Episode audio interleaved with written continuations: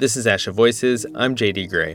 When you talk about autism, how do you decide which language to use? Maybe you prefer to use person-first language. You might say he's someone with autism. Or maybe you're someone who prefers to use identity-first language. You might say he's an autistic person. You'll hear me and today's guest use both person-first and identity-first language throughout the episode. Many people with autism prefer identity-first language, and the difference between identity-first or person-first can make a difference to someone with autism because it reflects how one thinks about that person's relationship to autism. When I hear people say, well, we have a new S L P with autism, that hurts. um, and I want to immediately like scream at them and say, no, I'm autistic. I don't, it's not with me. It, it is me. We'll hear some of the history and viewpoints that make this language so important, and we'll talk to ASHA members and autistic S L Ps about how they approach the language they choose to use. This is ASHA Voices. I'm J D Gray.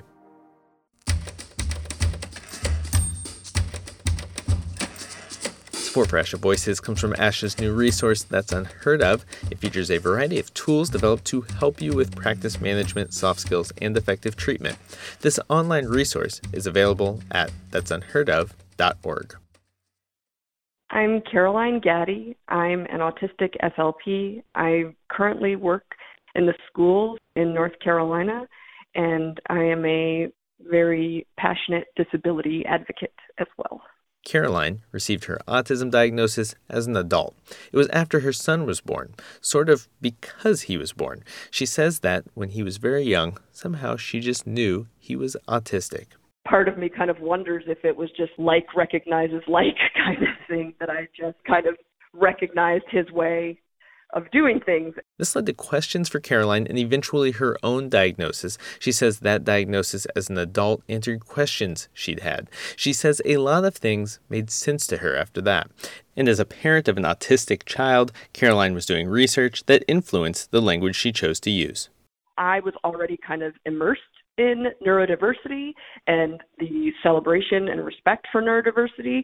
So when I came to this realization about myself, there was kind of no question that it was identity first, because it is inextricably part of who I am. My neurology is how I interpret the world. It influences how I interpret the world.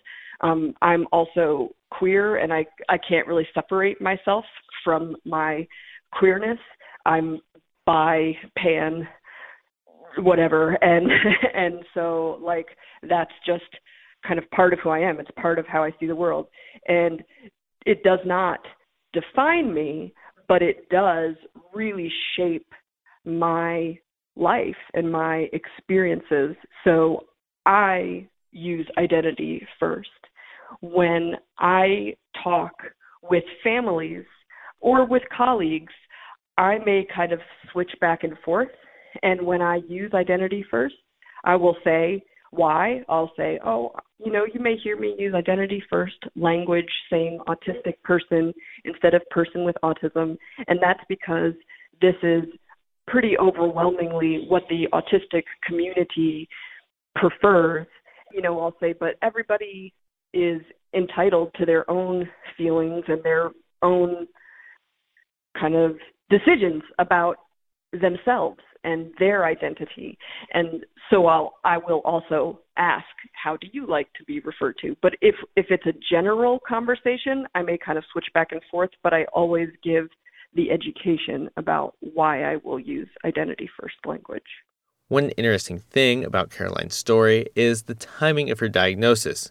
When she was learning about her autism, she was back in school preparing for a second career, one as an S L P. We hear so much in grad school, the drill of person first, use respect, person first, which I totally understand where that's coming from. And we should respect people and respect the fact that they are people, as opposed to, uh, you know, working on a medical floor and they're like, oh, you know, the stroke in room five, instead of referring somebody just as them being a thing, referring to people as people. So I understand where person first comes from, and I respect it.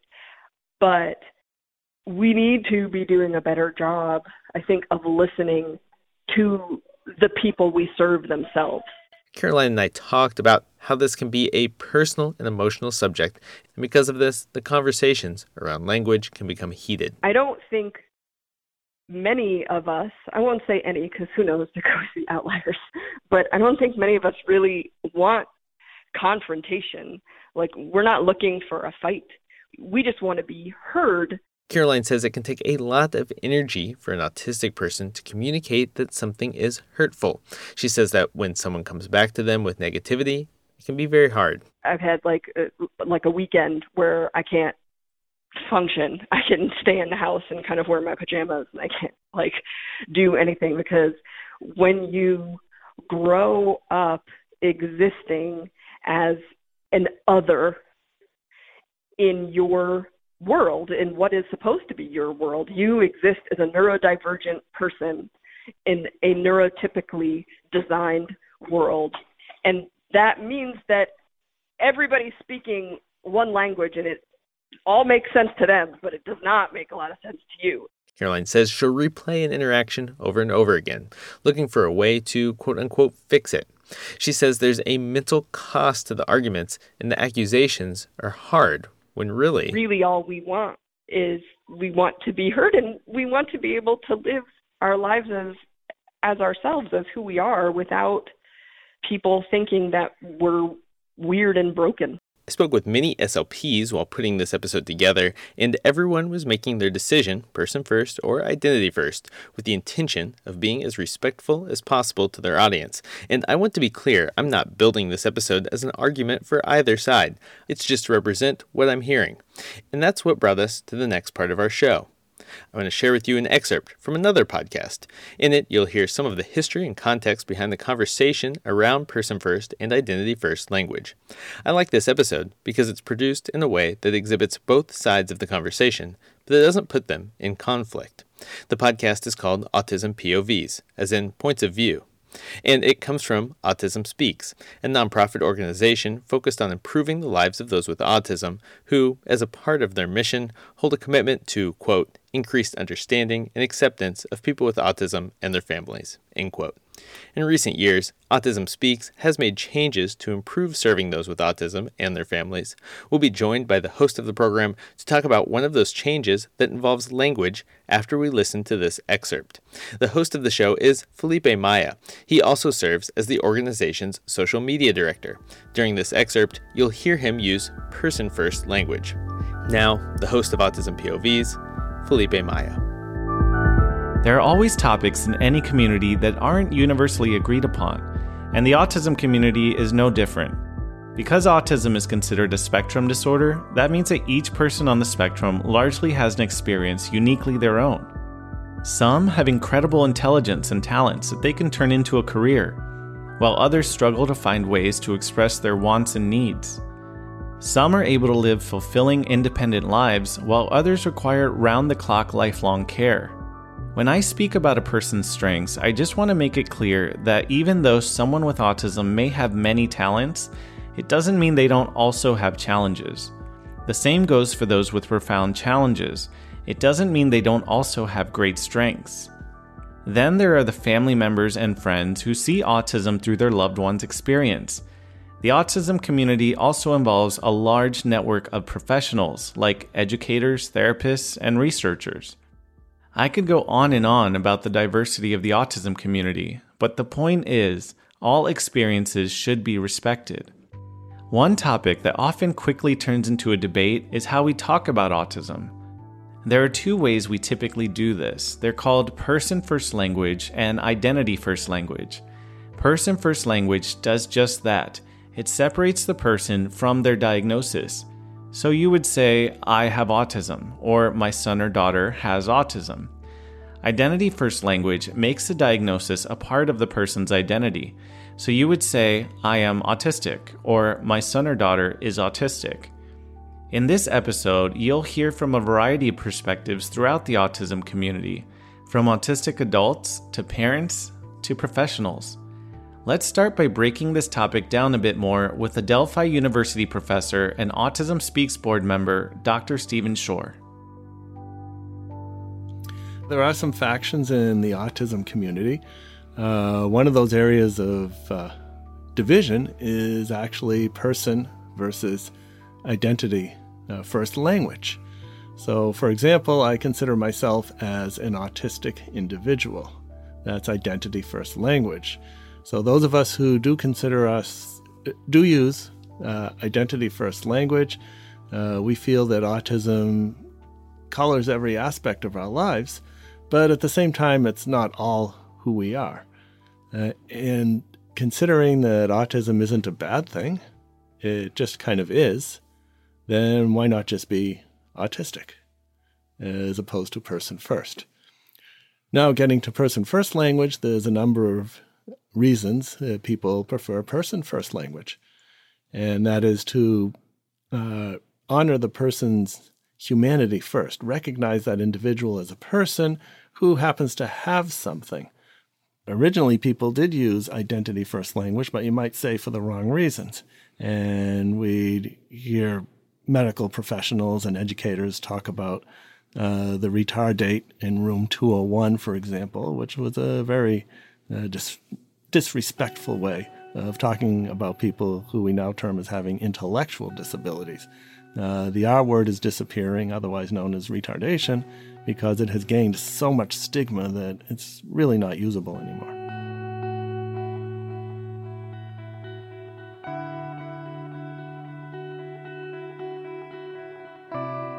In nineteen seventy-four, the first self-advocacy conference was held in the U S. During the conference, a man spoke about being labeled as mentally retarded, the diagnosis at the time for anyone with an intellectual disability. His words sparked a movement. He said, "I want to be known as a person first." Robert Nassif is a clinical psychologist and author, and he experienced this cultural shift firsthand. His son Tariq was diagnosed with autism and intellectual disability in nineteen eighty-four when he was five years old. I'd say when my son was born, person first language was just kind of coming in, I think, and it was a relief to me because of how stigmatizing the identity language was, because since he had cognitive disability, he was called retarded. So that kind of horrified me, and I, the person first language which celebrated his humanity was a relief. Tariq is now thirty-nine and nonverbal, meaning he doesn't speak, but he's able to communicate his needs and wants in other ways. And while growing up, he was never able to let his dad know how he would like to identify. Robert formed his opinion from his involvement in the autism community. Things started changing, and I started, you know, understanding uh, him better and, and the world of autism and special needs better. Uh, I've come to prefer identity-first language, and I've learned a lot of that, and I've been influenced by the self-advocates. We don't talk about people as being a person uh, uh, with Italianism or a person with Arab Americanism, such as myself.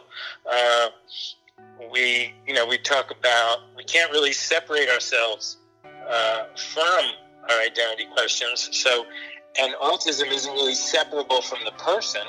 Um, and yet, um, not every person with autism prefers uh, um, identity first language, and I think that's fine. Uh, I think we need to respect and honor, you know, everyone, and um, you know that's that's really the main thing. Uh, but language does play a role in societal attitudes, and what I've you know come to see is that people in uh, groups such as the autistic, the blind, and the deaf tend to prefer identity first, uh, whereas people in the parent and professional groups tend to prefer person first, although, you know, that's changing over, you know, at probably right as we speak even. Many autistic advocates in the neurodiversity movement prefer identity first language. The concept of neurodiversity was first introduced in the late nineties.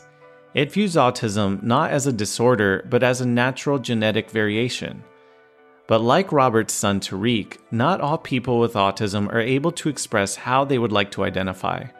Amy Kelly is a family and community services director and mom to seventeen-year-old Annie. who has autism and intellectual and developmental disabilities. I prefer person-centered language or person-first language. And uh, as a mother, I prefer that. So my daughter is profoundly affected by autism and has limited language, verbal skills. I mean, she communicates well with her iPad, but um, I'm essentially her her outward voice. And um, I noticed years ago when, after her diagnosis, um, people didn't really know how to talk about autism around her and or even ask the question. So I, I just found I was getting um, almost offended when they would say, well, she's autistic. And I thought, gosh, you know, Annie's so much more than her autism. And that's sort of what started me as a parent, understanding that. And then in my professional role, I've had to learn much more about um, language around disabilities. And um, and I have found that I'm much more comfortable and prefer and model person-centered language. Just like autism is very different in every person, I think every person, you know, has their own opinion about this, especially if they are someone that can speak about having autism and self-advocate. It's totally their right to call themselves autistic. A two thousand fifteen U K study published in the journal Autism of nearly three thousand five hundred people with autism, their family members and friends, as well as professionals, showed that autistic people and their loved ones largely preferred identity-first language. Here's Bridget Rankowski, autistic educator and circus performer.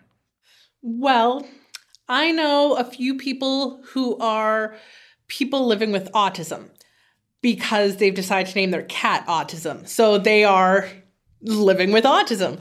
Um, but as someone who jumps in the professional, personal spheres and stuff, I'm very well versed in this topic. And I am autistic. It's part of my identity. It's, I view the world through the autism lens. And what other people have sometimes brought up is look at the number of words people sometimes place between the word person and autism, and think about that distance and understanding that, yes, we are all people, but some of us are autistic, and there's nothing wrong with it. I think I've seen a lot of parents and professionals who even fight me for how I refer to myself. And that goes along with the gender lines of, okay, but this is how a person is choosing to identify, and it's important to respect that. I choose to use identity-first language because that's how I identify. It's part of my identity. When I do do presentations and speeches, I'll sometimes switch between the two purely because that's how my brain works, and it's a jumble. And but I see a lot of parents and professionals advocating for person-first language. And although that has been on the textbooks for a while, again, with the advocacy movement in some ways starting with the parents and professionals, that was awesome. And now it's time to hand the torch over to the self-advocates and say, all right, how do you want to be referred to? Um, who are you? And I still think with the best of intentions, sometimes people place the onus on, well, this is how I want to view you. And understanding, especially in the autism world, that autistic uh, people are stepping up now and saying, we want to live our lives this way. We are in control of our lives. Um, we can live independently, and let us identify as autistic. So I think I've seen both sides of the topic. I've taken classes on it. I've gotten my paper is written on because I refer to autistic people and said people with autism. I will take those points off and submit articles in response by my peers because, again, it's a community perspective. That was an excerpt from Autism P O Vs, a podcast from Autism Speaks. Joining me is the host of Autism P O Vs podcast, Felipe Maya. Felipe, thanks for being here. Yeah, thanks for having me. Following the excerpt we listened to, you share on the podcast that Autism Speaks was changing how it talks about autism. Formerly, it used person-first language uh, exclusively, and it moved to a mix of person-first and identity-first language following this episode. The episode was published in August of twenty nineteen, and I'm wondering how that change has been. Yeah, so it's the change, I think, has been a positive one. I think it was the right move. Now that Autism Speaks uses both interchangeably, you know, we still get people correcting us when we say person with autism or autistic person, but I think it's just good to get people used to hearing and seeing both, because, you know, there are autistic people that use one or the other, and that's okay, and that should be respected and not debated. And there are much bigger issues really faced by the autism community than this that could really, you know, deserve people's attention. And I understand that you serve as the social media director as well as podcast host. And I know you conducted a poll on social media, Facebook, Twitter, Instagram.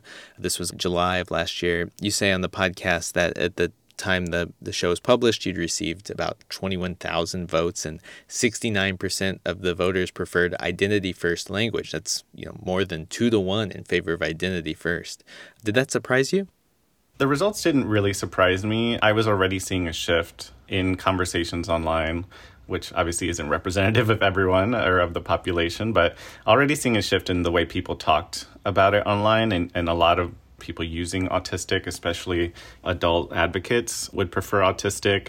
A lot of times it was healthcare professionals or parents or maybe even educators were the ones that kind of preferred person-first language. Obviously not all of them. It's just, that's just what I was seeing. I did expect it to lean towards identity first language. And there are many people who think person first is, there's almost a, a moral side to this, right? That they think person first has more respect intrinsic in it. But as we just heard in the piece, there are people with autism who prefer uh, identity first language. It can be kind of heated, I would assume. It can be, yeah. Um, it goes back to the history of the people who say that they don't want the label, they want the person first.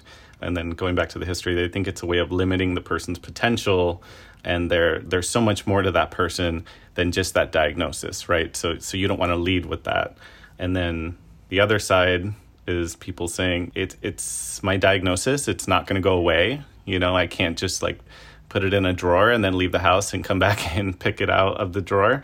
So I might as well accept that and accept myself and accept that it's a big part of myself and be proud.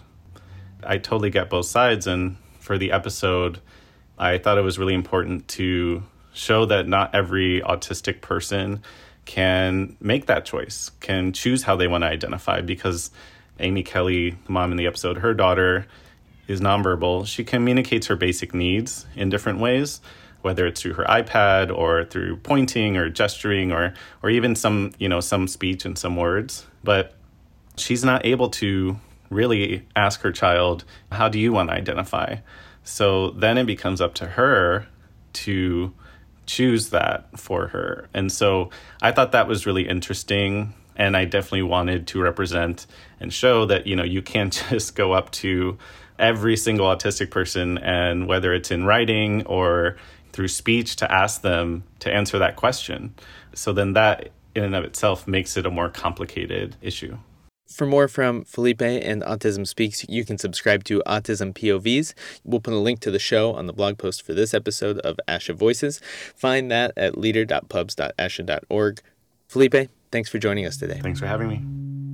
Felipe just spoke about Autism Speaks' approach to language. It uses both person-first and identity-first language. Just as the preferences vary among individuals, it also varies among organizations. For example, the Autistic Self Advocacy Network, or A S A N, is a nonprofit, quote, in pursuit of equal access, rights, and opportunities, end quote. They use identity-first language. ASHA adheres to the style guide of the American Psychological Association in using person-first language to describe attributes and diagnoses of individuals or groups of people. When there is a preference for identity-first language, ASHA honors that preference. I also want to mention something else. Today we are focusing on the language being used to talk about autism, but these same conversations occur in other communities as well. You might think of the deaf community, where many prefer to use identity-first language. We're going to take a quick break, and when we return, we'll hear from more ASHA members and S L Ps, including autistic S L Ps. They share how they approach the language they choose to use.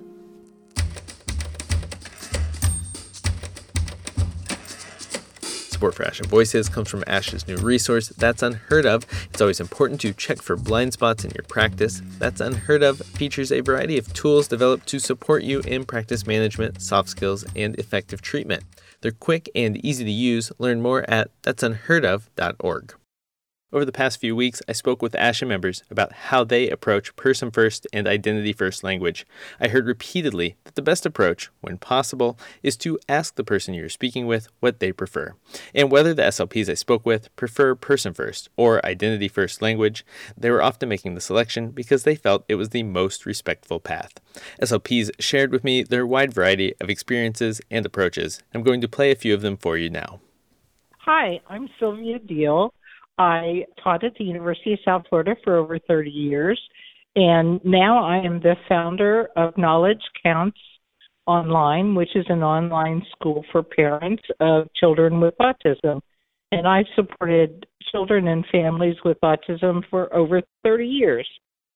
I was always educated and always taught that you should use person-first language to respect the person first. And throughout the last probably three to four years, I had adults with autism who were friends who said, actually, I prefer to be called autistic. And so we talked about it, and they said they thought that they should be proud of who they are, and that was one way to do it. So I said, fine. So now when I'm writing for a journal or an article, I do use person-first language because that's still what I'm most comfortable with. But if I'm with a person with autism, I'll usually ask them what they prefer, because individuals vary with how they like to be portrayed. Hi, I'm Rhea Paul. I'm the chair of the Department of Communication Disorders at Sacred Heart University. I have been an Asha member for over thirty-five years, and I co-host a podcast for parents of children with disabilities called Let's Talk About Super Special Kids and Kate. Uh, when I first got started in the field, which was back in the early eighties, person-first language was not a thing. So I learned that you talk about autistic people. For me, it didn't happen until the early nineties. It became more accepted to use person-first language. And to me, it didn't make a big difference. But I came to understand that to families and to people with disabilities, it did make a difference. And so that's what's important, is how they feel. And I mean, I think the bottom line is people should be referred to in the way that they prefer to be referred to. But it might not be the same for every person. Their preference might differ. So I'm just trying to go with the flow and to be respectful about what our clients want. And sometimes I think you just have to ask them. I'm uh, Mayor Banaji. I'm a speech-language pathologist. I'm also the program director at L S U Health Sciences Center, Communication Disorders Department. I have my P H D, and I'm an associate professor here. I do work with uh, kids with autism. I work with kids with autism of all ages. I also work with adults with autism. I have been a coordinator, as well as my students are coordinators of a adult group for autism. I certainly prefer to go with person-first language, so I always say it's an individual with autism or an individual who is deaf. I prefer to go with that because I think I look at the person first rather than the part where he might have a disability, et cetera. So I prefer to look at that person and a person as a whole rather than to highlight any part of the disability. I do want to add that Mayer said she would follow the preference of the person she was speaking with if they preferred identity-first language. My name is Katherine Stewart, and I'm a speech pathologist in the Atlanta, Georgia area. So for me, I am not officially diagnosed, so for this and many other reasons, I don't really have a strong emotional preference for either, but I know that um, many people do, and I don't speak for everyone with that. But I think for more logical reasons, not so much emotional to me, I have a slight preference for autistic first language, so I guess identity first and saying um, autistic person or they are autistic for myself.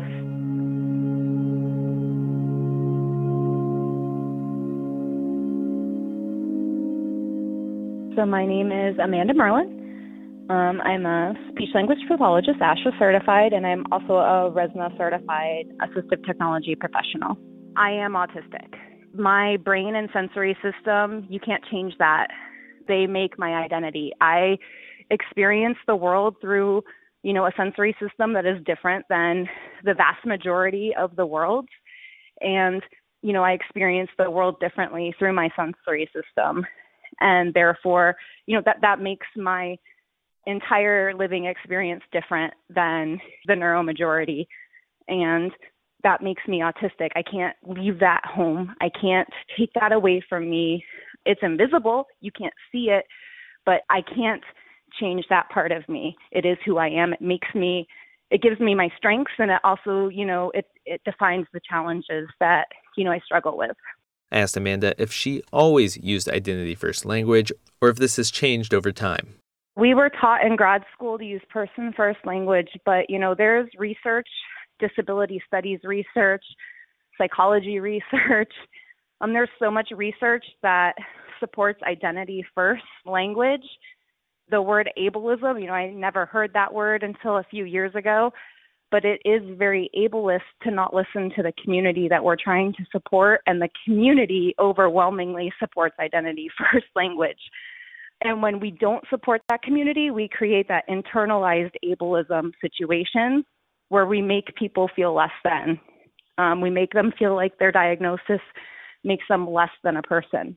Amanda received her autism diagnosis recently. Just over this past summer, she was diagnosed autistic with A D H D and with P T S D from masking. I asked her if her diagnosis changed the way she thought about language surrounding autism. Yeah, I definitely feel more strongly about it. I didn't think that I would.